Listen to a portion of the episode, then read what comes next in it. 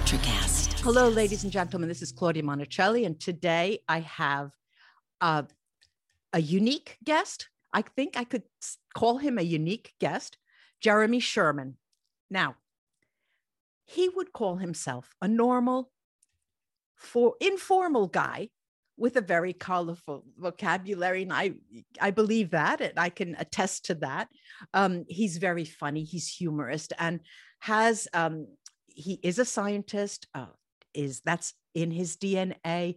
Um, and one of the things that I love about him, just love, is this playful manner that he uses uh, words and expressions to say anything that it, it seems funny, but it's so serious, but humorous at the same time.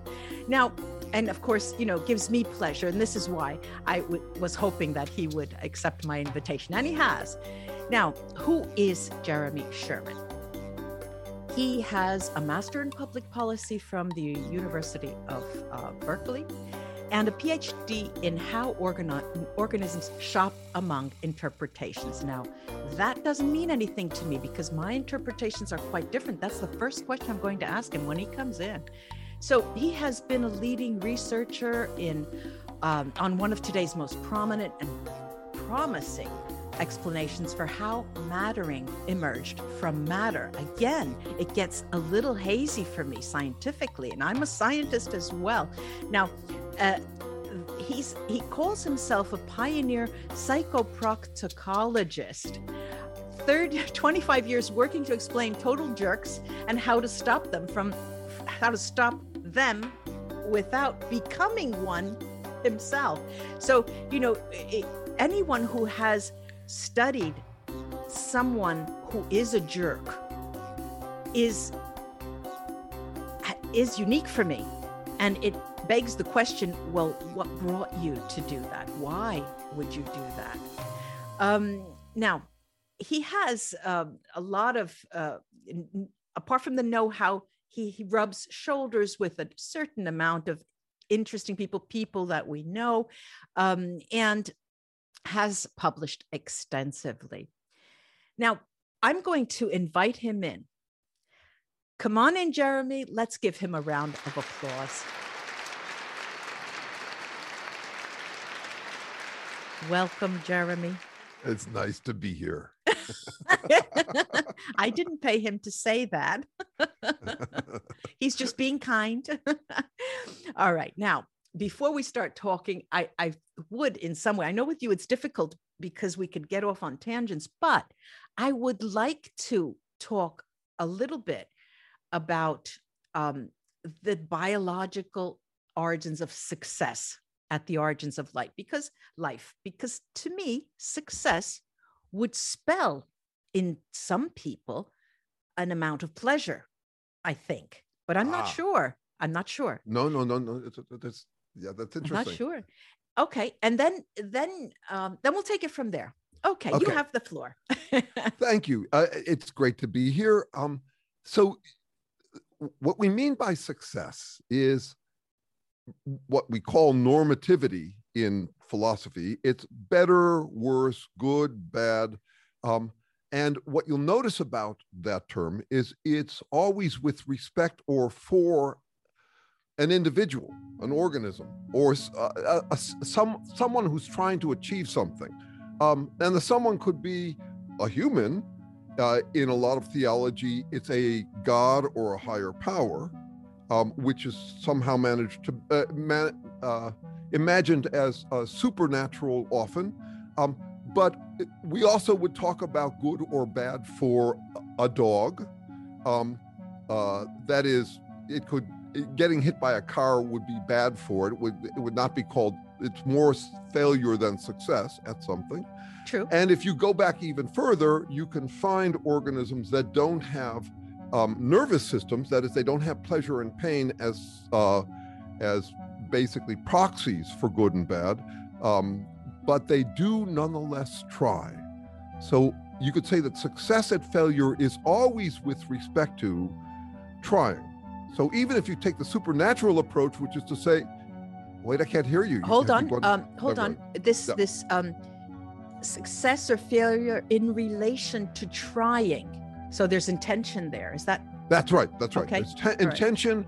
Um, the the the Greek term for it is telos. Uh, that that that for which something occurs. It's also called final cause. That is, uh, you know, yeah. It's a, it's it's got some future payoff or cost, is what we assume. So in our research, and there's lots of different approaches to this. As, uh, you know, I've had long theological conversations with Huston Smith, who was the is a big name in in comparative religious studies about Look, whether ladies and gentlemen, I'm going to warn you. He's a name dropper. That's his name Oh, and no, that's right. And uh, not only that, I have very intimate uh, personal relations with this fellow Jeremy Sherman. Um, I, I talk to him incessantly, and and often he won't shut up. Uh, So uh, if I wanted to name drop, but I don't, but I don't name drop uh, supernatural uh, people. I have no dealings with God. But anyway, but he, he's not, we're not on speaking terms these days. But anyway, what I want to say to simplify it down yes if we if you assume that if success or failure good or bad are always relative to someone or something trying to achieve something. So that's our assumption going into this work. And so we don't start at the level of human consciousness don't start at the level of emotions. We start at the level of the first trying. And darwin makes very clear in his work that the struggle for existence is not something he's trying to explain. He assumes it and says that if you have a struggle for existence, then that is, if you have organisms that are struggling for their own existence, trying to stay alive, only then can I offer you an explanation for how that trying becomes uh, increasingly adapted to circumstances through this trial and error process. But he's basically saying the trial part of it, the trying part of it, is something he won't he hasn't explained and most scientists act as though he explained it as if darwinian natural selection Uh-huh. explains trying. So my assumption is that the universe is for this is just based on the science we've got. The universe is about 14 billion years old. In this neck of the woods there's only been life for about 4 billion years. That's about the last third of it. So from our perspective there's no good or bad in the universe prior to life and that good or bad starts with the first trying. And no it doesn't start with pleasure or pain they're not what we call yuck and yum in uh, in this work i mean that's actually the technical term for it these days. You're joking. oh, No, these I- days, of course. no, no, these days no uh, stuart kauffman came up with it um, and There he uh, goes again. no, I mean, I didn't. I, I didn't say that I knew him, though I do. We're old buds. But but the point is, but but no, I didn't. I I, I honestly, I deny that we're friends. I have never met the fellow. I only revere him from a distance. Anyway, the point, the the the, the short answer I'm going to try again is that pleasure and pain, success and failure starts when you've got the first trying. And the first trying, from our perspective, starts at the origins of life. So a lot of my work has been on explaining um, as explaining how from simple chemistry with no smoke and mirrors nothing added in how it would ever become trying because chemicals aren't trying to do anything dna isn't trying to do anything if you put it on a table if you lay it on a table looks like snot. It's just not it's not trying to do anything by itself. It's a chemical. Chemicals don't try organisms do. So apparent and nothing we do defies the laws of physics and che- uh, chemistry. I don't think of trying as something added to chemistry. It's something different from nothing but chemistry. And that's where uh, I've been working with a Berkeley biologist for the last 25 years, and we have a hunch about how it starts. But the main, how, how trying starts. But the main point for here is that it's interesting to look at success and failure from its origins, because that way you actually end up getting a better sense of what's going on when we humans in our everyday life are trying to Yeah. succeed. So let's say that if you don't try, you cannot fail. From what you're saying. Uh, uh, well, there, if you don't try, you Oh, oh, he's speechless. I must have got it. no, actually, this is this is a good sign. I um, I'm actually thinking about if you don't try, you cannot fail. Um, yeah, yeah, I get your point. Thank you. It took me a second. 10, 10 points for me. It's eight thirty in the morning out here. I'm not. Give me a break. I've only had one cup of coffee. That. So here we are. We should just all lay back. Can't miss. it would be all right. Now let's go back to no, the there, idea. there are people who talk like that. I, I mean, I think that's one of the dreams in uh, to become a disembodied person who has all the answers um, and can can do no wrong because they're disembodied.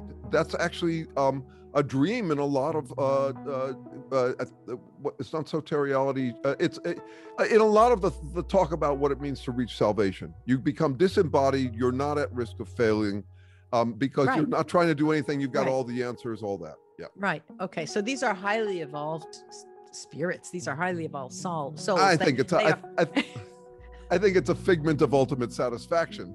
I don't think it's, but but that's what ultimate. I think it is. But I not, but I don't, I I don't subscribe to it. I assume that I am going to be trying as hard. As I'm going to be trying lifelong, and I'll be failing some. Um, that that comes with the territory.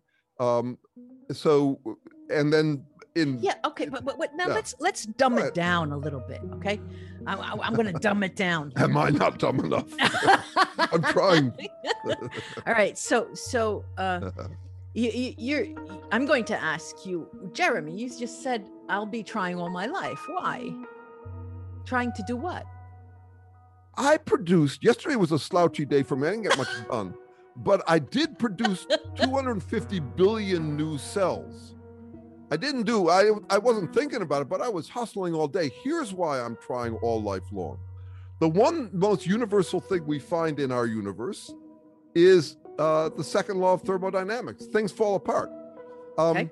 And so I am in the process of decaying all the time, not because uh, not because I don't use the right aging for- formulas. It's because I'm in a universe where there are more disordered states than ordered states. So that means I have to hustle all the time at three levels um, to take in the energy, channel that energy into work to regenerate myself. All right. What that are those? Trying is most fundamental. What are those levels? Well, uh, there's a lot to them, but I would say that the three levels are uh, somatic, what I called it. There's an article in, in the Psychology Today magazine this week, um, this month, that I wrote on the silent self. That's the part that's hustling all the oh, time. I like regenerate. that. I like that. so the that. silent self. We we mostly associate ourselves with our emotions and our thoughts. I got this whole other hustle going on, the same as a tree does, same as a bacterium does. I have to outpace degeneration with my processes of regeneration. Okay. So that's going on full time, 24 7. Um, okay. So from so what you're that, saying, that's one uh, level. We call that also vegetative sentience. That's what it's oh, called. okay. Now I got Fancy it. name now for the silent self. But that's very clear. That's very. I want that article if you don't mind. Uh, I want to. Okay. All right. Easily done. um, the, the second is um is hedonic tone, which is pleasure and pain. Um, feels good. It feels bad. Do it. Do more of it. Do do less, do less of, it, of, it, That sort of thing. Mm-hmm. And then the third isn't actually biological, it's conceptual, and from from our perspective, it arises with language. So it's my it's the whole worldview I get from having words that are networked to each other such that I can basically um, close my eyes and imagine anything. And um, that's really interesting to me. Now, at all of these levels, I've got to be doing a kind of a selective interaction where so for example i have to take in energy in order to regenerate myself. That's at the somatic level that the, the basic body that's not the felt body. It's mm-hmm. just the body that's busy regenerating itself like a plant does. Right. Okay i have to take in the energy that i can use to regenerate me but i can't take in the energy that will degenerate me. And one of the things that, one of the paradoxes of life is that energy we depend upon it but it also is degenerative. That's why insulation is made as, uh, to be durable. That is, when you're running energy through something, it tends to wear it out. So one of the interesting things we got to do is we have to take in water but not bleach. You know, we got all. So we're doing that at the somatic level. Yep. Emotionally, we're trying to do that where we take in stuff that's yum and not yuck. Uh-huh. And then at the cognitive level, this plays out as confirmation bias. That is, I'll take in the ideas that will regenerate my mojo and I'll keep out the ideas that will degenerate my mojo. So and these and these are all dancing with each other. These three okay. realms are all interacting with each okay. other. None of them dominates. They each take turns. It's you know it's what they call in this technical work strange loops. That Okay. it's ambiguous what's dominating what. Sometimes my feelings override my body, like if I go for heroin and I end up destroying my body. Sometimes my thoughts override, and sometimes the feelings override, all that sort of stuff. All right. Now, let me, you know, uh, Take it anywhere you want. I'm all- going to, I'm, to, I'm going to take it I will towards the follow you. pleasure. I'm going to do it to the pleasure. Right, pleasure, so- yes, good yes, pleasure. Wait, wait, wait, wait. Um, now, you also mentioned choosing your own definition of success, and I cannot understand how you're going to link it to what you just said or philosoph. I mean, is, are you going to No. philosophize about it? No, or- no, no. So, uh, so okay. the, the the trick in my work is I never get to just bootstrap and defend some assumption I make. I actually am trying to work from origins all the way up. So when I think about any question, I'm thinking about it as if I've got to I've got to maintain this concept. Of, I'm I'm working from a worldview where I've got an explanation for success and failure at the origins of life and how it changes throughout uh, um, throughout this evolution. So, for example, we're the only organisms that are really fluent in language, and it radically changes how we interact with the world. Now, so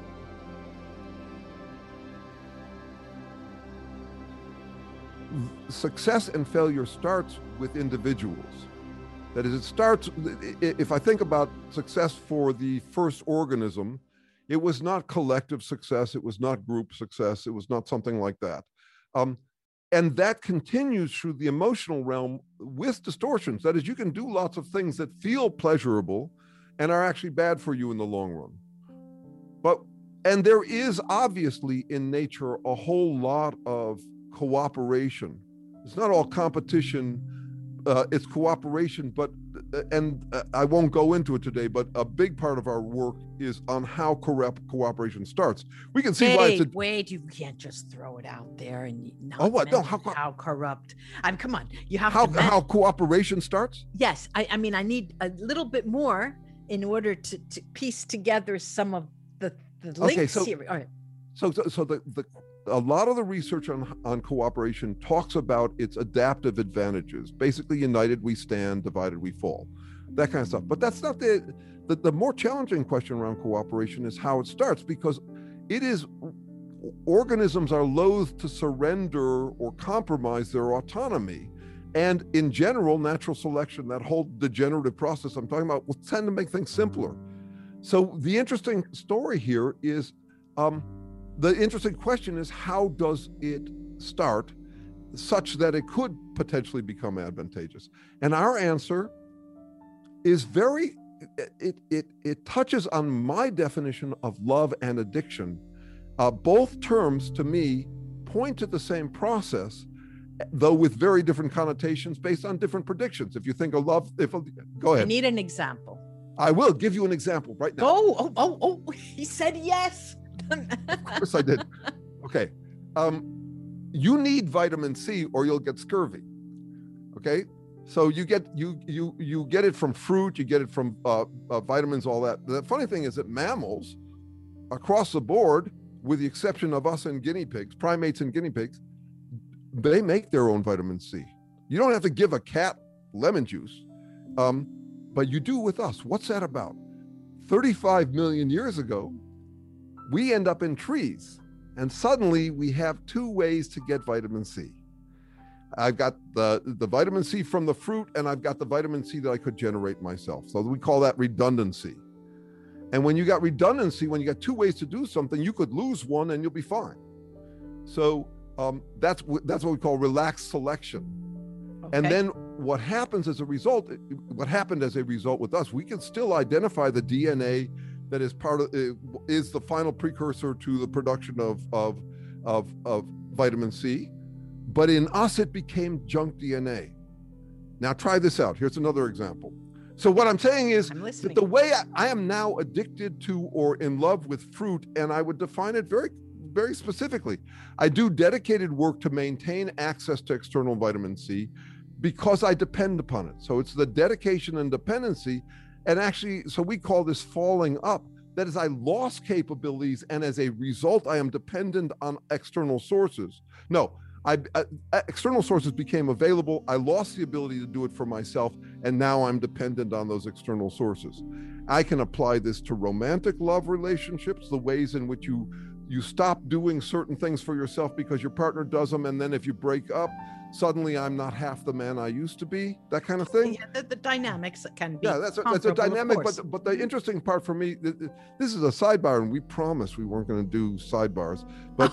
Uh, but the point is, and we were we have a theory about, about, sex, so that's out of it's off the table. So, so the point was back back a ways ago was, um, uh, you were asking about how you identify your own definition of success. How would how would that even work? And I'm saying we're torn these days. My dad was a philanthropist, and I can name drop him because he was my dad. And one of the things he said is, we philanthropists have um, have it hard for having decided to love humankind. We're forever burdened by the question, how much?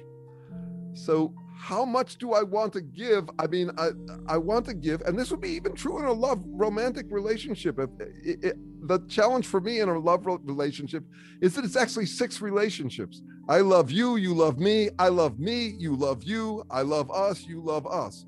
So that's a whole lot to juggle. Sure especially for a philanthropist. right, having decided how, how much. So yeah, much? So, right. So I'm a romantic cynic that or a romantic skeptic. That is, I'm deeply romantic. Am deeply skeptical. I'm trying to keep. I'm trying to keep an open mind, but I don't want my brains to spill out. That kind of thing. Life is tough. I, it I, is. I get it. it's a it's a schlep. But, my, but you know the, the Jewish joke on. about this. Go. There's, uh, sorry, there's two and they're very short. One is life is life is difficult, and some and his friend says compared to what? Uh, and the other one is Moshe says to Louis, "Oh, Louis, life is so hard. Sometimes I think it'd be better to not have been born at all." And Louis says, "Yes, Moshe, but tell me how many among us can count ourselves so lucky? Maybe one in ten thousand. are lucky enough to not be born at all. Sorry. I have had my coffee. I can tell. okay. Where were we? We were in the I love you, you love me, you love you. No, so, six forms that are that's right. how much. So the, the point about it is um, we are we're in a strange era. Most of us feel more autonomous than we ever than people have ever felt, that we get to choose our own path.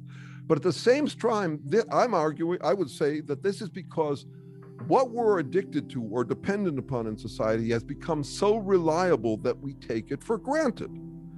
Um, and yet, at the same time, we have got all of these commitments to it um, uh, that make it so. Wait, when ahead. you say we have all these commitments to it. We do dedicated work to maintain access to okay. the things that we depend okay. upon. Okay. And um and it's so it's interesting to see how this plays out. Now how it played out in my life is totally weird and I'm kind of an experiment because I inherited money at 16 and had enormous guilt about it. Joined the world's largest hippie commune. Guilt? Guilt? Did guilt. you say? Guilt, guilt, total guilt. Yeah.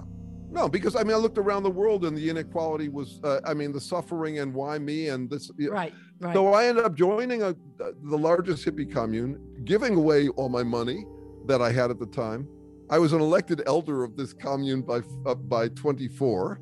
Um, and then I, and no, it was true, but but but the point was that was me throwing all into a communitarian approach. Yeah. Um, and and surrendering for me, success was peace of mind, freedom from doubt, freedom from self doubt. And I got that there for a while. Okay. Um, I left it and now I have to, and, and I left it uh, after about six and a half, seven years. I left it with a wife and child. Um, I left it with a commitment. So I had all sorts of commitments along the way. Um, a couple of midlife crises later, I find myself, uh, and I'm done with them now because I just turned 65. I can no longer have a midlife crisis. I had two juicy ones and some little satellite ones. They call them differently I, now. yeah, no, that's now I have to. They, they, they'll call it senility at 65. I, anyway, um, no, I ended up rounding down to extraordinary freedom to design a life where success is um, measured by my own best standards. Wait a minute now. Um, Wait a minute. Yeah, go ahead. Uh, uh, somewhere along the line there, you started uh, uh, with research. You started, you know, Yeah, uh, yeah. at, at you know big time. It, it one was of the really- midlife crises that got me going Oh, on that. Oh, uh, so it was late. Later, you Oh, didn't. totally. No, this is a second career for me. Oh, it's why I'm not a ah. tenured professor someplace. Ah, That's one reason. I I'm a Gen it. scholar, and Oh and well, I, no, this is much better. Oh no, believe it. Take it from me. I am a tenured professor, and I cannot wait to leave. I'm leaving. No, I totally get that. For the longest time, I I I felt punked because I was hanging out with these uh, these tenured scholars. They don't get to. They don't get to. They have all these administrative duties. no, we don't have freedom. No, being a Gen Scholar is nice work if you can get it. Uh, it's really hard to come by. One way to do it is to limbo your way through life. That is, if your expenses are not high. I know some people who manage to do it that way.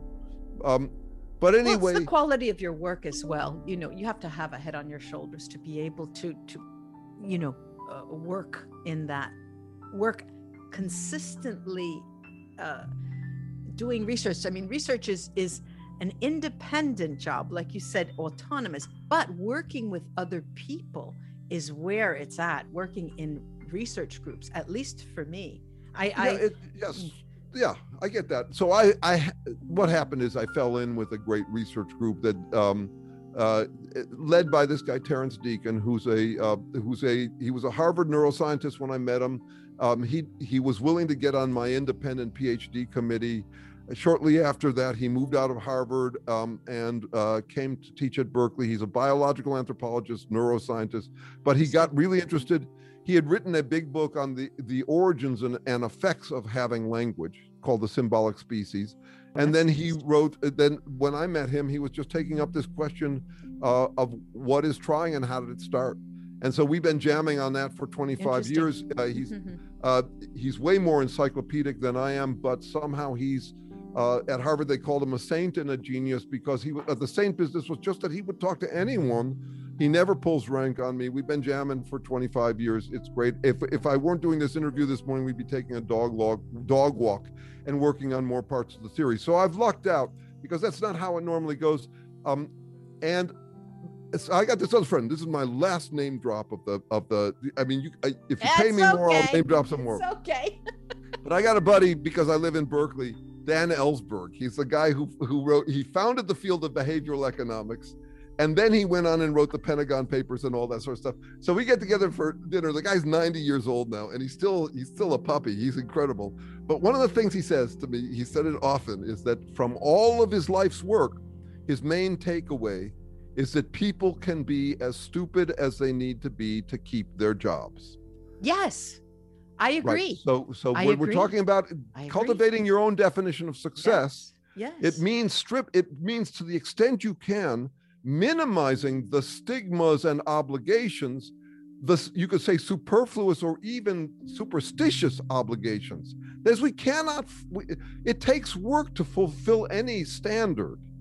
And if you have standards in your in your game that are actually not yielding you anything then it's great if you can begin to shed them and that's difficult to do uh, uh, also because you never know for sure you know maybe it's not paying off to be in a marriage right now but it could pay off in a few months you never can tell. So how you shed obligations that are beginning to feel like this has no bearing on where i want to grow. This isn't what i want to do with myself. Yeah. this life is short. I'm uh, uh, i i, I want to prioritize. So all it is is a is a coaxing in that direction to remember that obligations will tend to accumulate and many of them unconsciously and every once in a while you have to go and look for the zombies in there the zombies Yeah, that are actually not doing it the, the, the living the the living dead obligations you have if you're going to shed them it's a gamble maybe you'll miss them but Everything's a gamble, really. everything's a gamble. that's gamble. the thing about trying yes. it's, a, it's been a gamble Yes. from the beginning It's from the beginning. I know. Mm-mm-mm. that's yes anyway But all right, now, now, go uh, ahead I'm, I'm, I don't know where to go because you also mention uh, the difference between virtual success uh, as a sometimes healthy, sometimes troubling yes. substitute for real success. I, an optical illusion. Now, I optimal uh, uh, optimal. Oh, okay. Optimal illusion. Kidding Yeah. yourself where it helps, not Optimal. where it hurts. All right, now I'm going to let you talk, and I will stop you every now and Stop then. me So- anytime. That's Yeah, right. Go ahead. Go ahead. You got it. You got it. Okay. So, uh, when you compare what you could worry about at night to what your dog could worry about at night, it's overwhelming the difference. And this is a, a function of language. With language, we are all trudging through a sandstorm of possibilities, all the possible threats, all the possible missed opportunities. It's quite an anxious thing to be a human being. Um, Right. So, uh, my assumption is that it is totally unrealistic to assume that we could be realistic all the time. It's terrifying. We have to, escapism is inescapable for us, in part because language has two effects. It makes us way more anxious. We can imagine a whole lot more real and and and and fake, but possibilities, threats, opportunities, all that. But also it gives us an easy way to escape or deny. Go ahead. Getting to optimal illusion, but go ahead. yeah. Give me, give me an example. I got, I got the dog, and I. Oh, you got but- that. Got, got, yeah, yeah, but but let's say, uh, let's Joe Smith or John Smith, and uh, you know, Not I give- John, uh, uh, Jerry Smith. Let's pick Jerry, Jerry Smith. okay, Jerry, Jerry Smith. Yes, poor Jerry Smith. Get let give me an example with Jerry Smith. If Okay, Jerry. this, uh, uh, or if he did that. Right. So, well, so Jerry Smith is um is an anxious human being. It, things are not going very well for him. Every day he pledges that he's going to have new success, but something in his nature makes it so it's he doesn't end up with success. So he has to keep on mustering. Okay, let's give him hope. let's give him a job and and a role. No, uh, we, we can, you can dress him up uh, however you like. He's um he's Okay. he's not successful one way or another. right. Okay, so what does he do? He becomes a legend in his own mind. That is, rather than that, rather than trying to have success, he just declares that he's got it, and he can do that with words. He can dress up a bunch of words so they basically encircle him with laurels. He feels like he's actually uh, a badass, even though he's not a badass in the real world. He's not actually successful in the real world, but Well, he you know, I, that. thinking, Jeremy. I mean, that's ninety percent of the people around. No, that's that, right. So, speak. I mean, that's that's right. Not here's another version of Jerry. oh, poor Jerry. Uh, Jerry, that's right. So Jerry is not a success, but he knows he's not a success. So what he does at night is he watches movies um, in which he imagines that he's the hero who's doing all these wonderful things. And when he's done watching, and dur- if you asked him during this movie, if uh, I mean, if you you watch him, he's totally in it. He feels like the hero of this movie.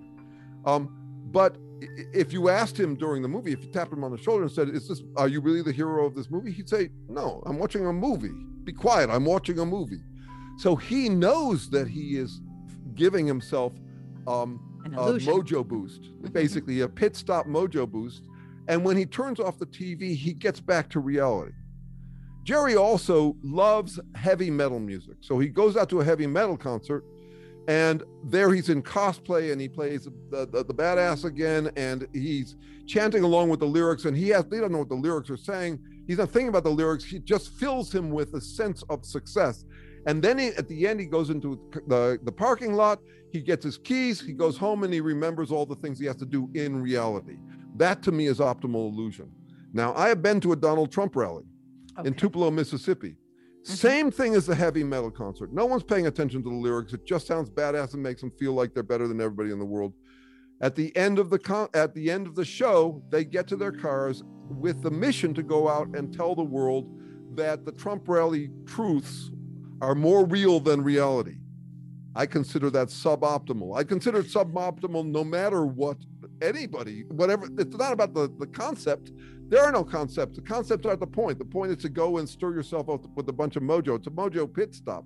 But the question is what you do after. And I'm saying Right. the goal for me, optimal illusion, is to be able to take flights of fancy, but with a return ticket to reality secure in your heart pocket. That's what I, because I don't think we can be realists all the time. We have to be escapists, but safe escapism means that you have to remember that reality, as has always been the case with organisms, you adapt to reality or you die. So that's right. what, yeah, that's yeah. true. So that's, that's true. And so oh, I, I think you're doing quite well for yourself today, adapting to this reality. I'm trying. I'm trying. well, let's see. Um, let me take another look at because I have things here. yeah, Um, that's fine. all right. Also, to, uh, make sure we're recording because I've heard stories. yes, we are. Well, I'll let you know after. Okay, Um, now, um, you know, I, I, the emotional side to the things you're saying yes, yes. have not been touched on, have, have not been touched on in the sense that I could say, well, emotions, a, a human being is incarnated, has a soul, and they are here on this earth to be, uh, to, to experience an emotional life. All right, that's why they're here, or else they would be angels or devils or whatever we want to call them. They wouldn't be humans. They're in, with flesh and blood, right? Yes. They feel emotions unless they are drugged or somewhere. Uh, uh, Especially when they're drugged. but but with the success, I mean, because many people, most of the people who go into the cycle of toward the optimal illusion and away from reality have difficulty in dealing with the reality of their emotions. I'm trying to bring the emotional life into the the the reality of yeah, a person, you know, and um and I I can't um and I'm not sure if that is the, the the breakdown for for poor Jerry. He's having trouble because he can't face the emotional side to his reality, or or he just can't pay his bills. You know, I I don't know. Oh no, Uh, no, it's it, it's it's hugely hedonic, meaning it's hugely emotional. Okay. That is, uh, I I would say that. I mean, this is this is standard across psych literature these days. hmm Is that emotions are driving a whole lot more than uh, thoughts are. Uh-huh. Um, thoughts can control emotions some, Yeah. but not nearly as much as we think. For example, if someone says, "Why would I be angry?" they're operating on a false assumption from my perspective, which is that we are only angry over rational things. Mhm. Emotions tend to come up first, and then we end up finding words for them. So Right. I think a core present uh, uh, prayer that anybody would make is, "God grant me one good reason for what I want to do." That would be a standard human appetite we would have, um, and it's it's often a good emotions are often a good guide to what to do, but not always. Well, let's say uh, we're talking about survival, right? We're getting in. in There's in survival's a piece survival of it, but one other thing is we're quite padded these days on survival. You I can know. you can get away with believing a whole lot of things that are not realistic and still survive because the infrastructure is so reliable. We've got But if I say I, a gut feeling, I have a gut feeling. That's part Yeah. of my emotional system, and uh, and I know that something's wrong, and then I will, you know, choose that flight. You know. Well, okay, and that assume that assumes what I call the almighty gut, as if my gut knows um, what's true. I do I do know people who talk like that. I think of my my gut or my intuition as the entire package, everything everything that evolved in me, everything I've learned, everything Yes. I've thought. That the whole package together, that that bunch of strange loops where I've got my body that's regenerating itself, my emotions and my thoughts, and they're all interacting with each other in this complicated way. So that's my definition. But if you say my gut tells me something's amiss, hmm um, that will tend to drive us, and sometimes it drives us right, and sometimes it drives us wrong. I think my gut is trying. I don't know that it's right all the time. Mm. I mean, I would say that my priority definition of success um, is cultivating the best gut, gut I can, which Yes. takes ideas and emotions and Right. Right. everything. Oh, Uh, uh, well, there you go. yeah, Mhm, yeah. So, that, so, So that's how I think about that. Cultivating our gut uh, to. Yeah, but knowing that, so I'm I'm what we call a fallibilist. Technically, a, fall, a fallibilist is someone who says, no matter how confident I am in a bet, I remain still more confident that it is a bet. yeah. Mhm. So even when I feel gut certainty, I know that I'm still an organism in a trial and error process, and that some of my best bets can turn out bad, and some of my bad bets can turn out good. It's it's it's a little chancy out there. Yeah, yeah, I get it. I get it. Well, I I think um what what do I say now? I don't. Trust your gut. okay, so so let's say Jeremy, uh, uh, we're off of the the science part of it, and now we're going to. Um, you want to, uh, in your mind, you want to start a venture, you want to start a, a project, you could call it a project, an, an investigation, uh, an adventure, something where you only want it to bring you a certain amount of pleasure. I don't want to talk about success, but certain yes. amount of pleasure. What Amen. Would that type of project or venture, adventure look to me? So you have to dumb it down for me. What would it look like? You're talking about uh, me personally? Like yes, you personally. You personally. Yeah. Oh well, so actually, so I'm gonna, I'm gonna take this historically, uh, autobiographically, okay. to okay. say, um, having inherited that money early on, I felt like I really was under a lot of pressure to, um, to make a difference in the world. That I, for example, I couldn't really rationalize the money to me to myself unless I turned out to be Martin Luther King. Okay, so for a long time I felt like, uh, uh, and and that was really just about pleasure and pain. It was success in the service of pleasure and pain. That is, I felt like I needed status somehow. Um, and that's an interesting thing because uh, at, about 50, Why I realized. Why is that? Why is that? Status oh, of. Uh, give me a little more definition of your sure, status. No, I think I, I came from. Uh, my dad presented himself as high status. Mm-hmm. Um, there was thick competition between me and my three brothers. I know sisters. Mm-hmm. Um, for status within the home. Mm-hmm. Um, uh, and, and, and I was an extremely anxious late bloomer. Uh, um, and, uh, and I mean, I have a recording of my dad referring to me as the runt of the family. And, and so I was really striving, but the, st- and then you compound that with this being during the counterculture when equality and, and, uh, and fairness and justice and all that was on the rise, we thought. And um, and I felt like doing my part. So for a long time, this was actually the the core of my midlife crisis around 40 was um, recognizing that I'd spent my whole life doing what I felt obligated to do in order to establish status. Now that I'm perfectly sure I have none, I've decided, I mean, this is actually the thing you, you were talking about about tenured professors, right. is that that's, it's, it's actually exhausting to have to maintain the status. So now I have the courage of my insignificance to actually follow my mind out to wherever I'm interested in going. Um, but I do have projects. But for me, this was an interesting decoupling. I realized yeah, if you if you need to put food on the table, you need status. That okay. is, you if you have status, you'll make more money per hour, which gives you more free time. Okay, we, can, you, we can believe if, that if we want. Go ahead.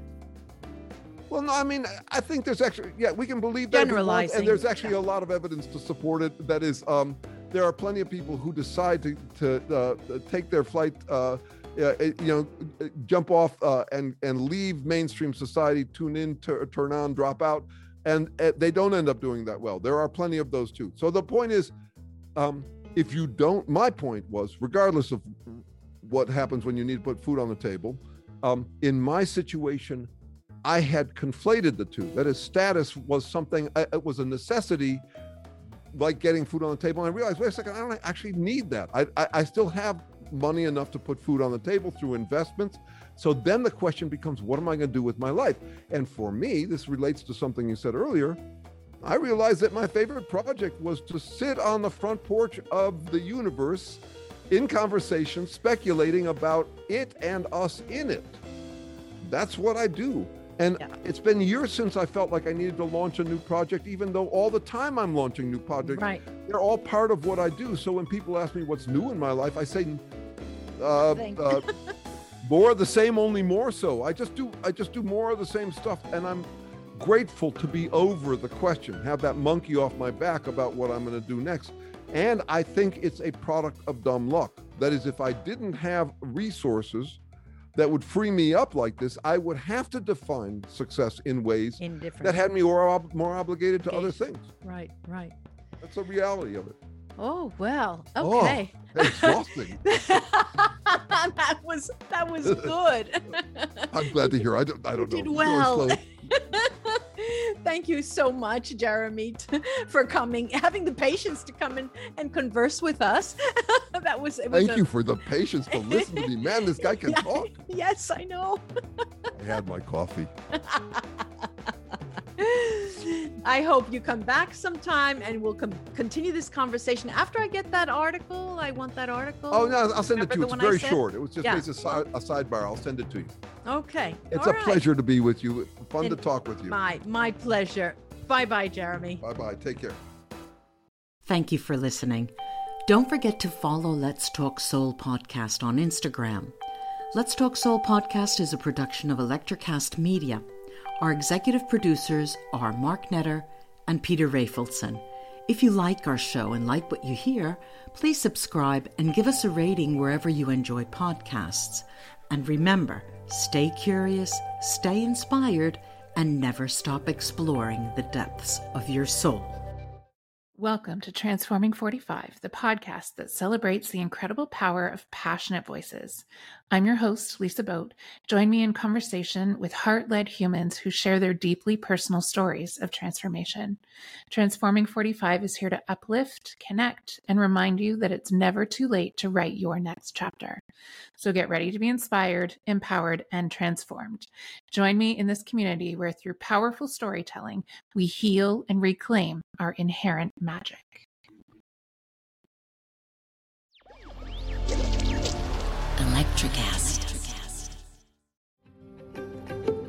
Have you ever wondered what actually happens in Congress every day? Stay informed on Capitol Hill's daily happenings with a concise, factual summary of the Senate and House of Representatives' activities from the previous session, free from bias, on the Congressional Record Daily Digest podcast. Subscribe on your favorite podcast platform and discover the process from the heart of U.S. politics. The Congressional Record Daily Digest, an Electricast production.